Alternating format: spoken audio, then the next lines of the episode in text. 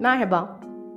Bugün sizlere Yalın Gündüz'ün Mayıs 2022 Notos dergisinin 91. sayısında yayınlanmış olan Siddhartha'nın 100 yıllık yolculuğu adlı yazısını okuyacağım.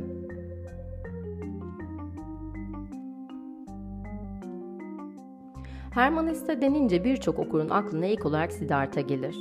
Buda'nın hayatından esinler taşıyan bu en ünlü romanında Hesse, okura varoluşu sorgulatır. Nedir yaşamımızı anlamlı kılan? Bir ömür neye adanmalıdır?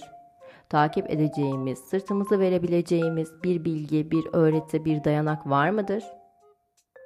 Ölümden kurtulmanın çaresini buldun. Kendi aramalarının sonunda, kendi izlediğin yolda, düşünerek, meditasyonla, bilip kavrayarak ilhamla sağladın bunu. Öğretiyle değil. Ve ben böyle düşünüyorum ey ulu kişi. Kimse öğretiyle kurtuluşa kavuşamaz.''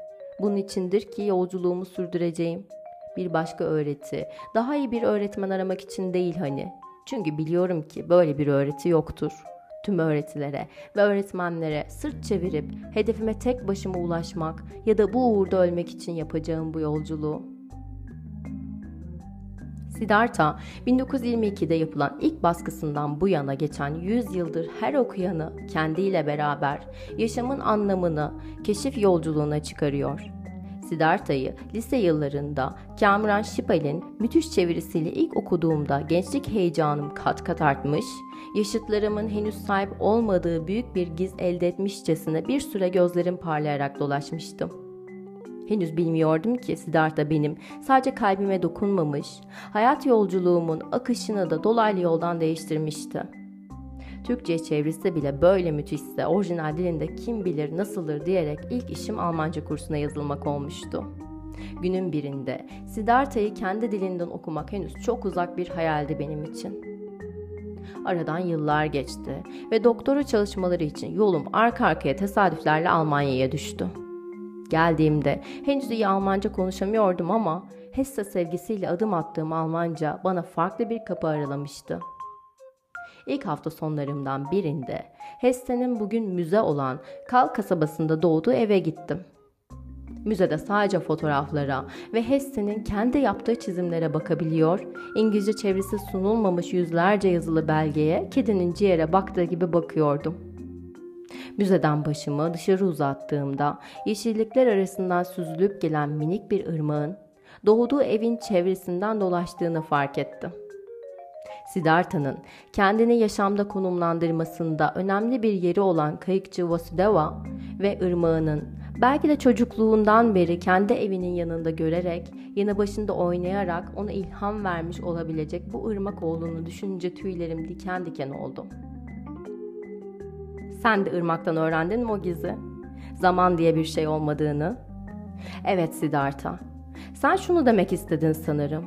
Irmak aynı zamanda her yerdedir. Kaynadığı yerde, döküldüğü yerde, çağlayanda, kayıkta, akıntı yerinde, denizde, dağda, aynı zamanda her yerde ve onun için yalnızca şu an vardır.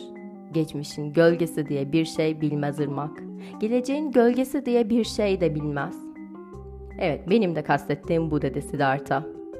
Geçmişte olan, gelecekte olan hiçbir şey yoktur. Her şey vardır sadece. Şu an içinde varlık sahibidir. Siddhartha coşmuştu. İçinde doğan esin mutluluğa boğmuştu onu. Tüm çile ve kahırlar zaman değil miydi? Tüm uğraşıp didinmeler, tüm korkular zaman değil miydi?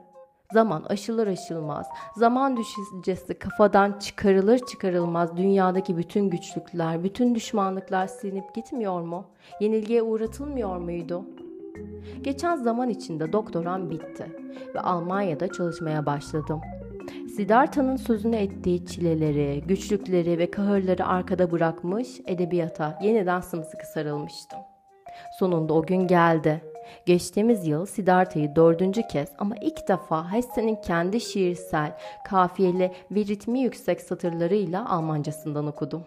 Acele etmeden, yıllanmış bir şarabı içer gibi tane tane okuduğum cümleleri yüksek sesle de tekrarlıyor, Almanca kelimeleri yudumlayarak aldığım keyfi kulaklarıma da ulaştırıp aldığım hazzı artırıyordum.